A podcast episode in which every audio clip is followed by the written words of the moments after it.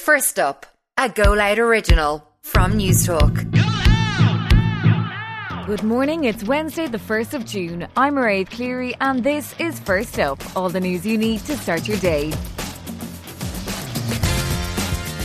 On this morning's edition, a boy has died after getting into difficulty in an Offaly swimming pool. The DAA will answer questions at an Oireachtas Transport Committee today, and the government agreed to lease the City West Hotel in Dublin to house Ukrainian refugees. First up this morning, the government has reached an agreement to lease the City West Hotel in Dublin to accommodate Ukrainian refugees. Meanwhile, Cabinet has approved plans for new emergency data retention laws in the wake of the Graham Dwyer ruling. First up's Adrian Harmon reports. Last night it was confirmed government had reached an agreement with the owner of City West to lease the 764 room hotel for two years. It's part of efforts to accommodate the huge numbers of Ukrainian refugees arriving in Ireland. Justice Minister Helen McEntee has also received cabinet approval to draft new emergency laws that would allow Gardaí continue to retain data for national security purposes. It follows a recent European Court of Justice judgment which ruled in favour of convicted murderer Graham Dwyer after he challenged the use of mobile phone data in his trial. Meanwhile, Cabinet's also approved a 30 million euro support package for postmasters. The funding, which will be officially announced by Minister of State Hildegarde Naughton later, is aimed at preventing post office closures. A six year old boy has died after getting into difficulty at a hotel swimming pool in County Offaly.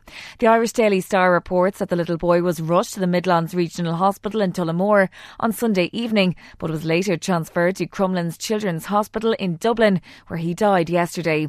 The Health and Safety Authority have launched an investigation. The management of the hotel in Tullamore have extended their sympathy to the boy's family. The operator of Dublin Airport is to publish its plan to tackle long delays for passengers today. The DAA will appear before an Oireachtas Transport Committee and outline how queues, similar to last weekend, will be avoided. More than 1,400 people missed flights after staffing issues at security resulted in long lines forming outside of terminals. Yesterday, the operator admitted to ministers it can't guarantee what happened at the weekend won't be repeated again. Independent Senator and committee member Gerard Craughwell says the situation's a mess telling us at this stage that they cannot guarantee that next weekend is not going to be a disaster. That is just unbelievable at this stage. We're coming into the biggest bank holiday of the year, and we cannot be sure that we'll get people out of the airport on time.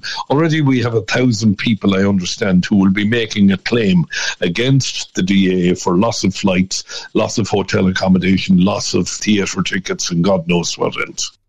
And Britain is unlikely to have any bald men left by 2138, as hair transplants are expected to become the norm, according to a leading hair clinic.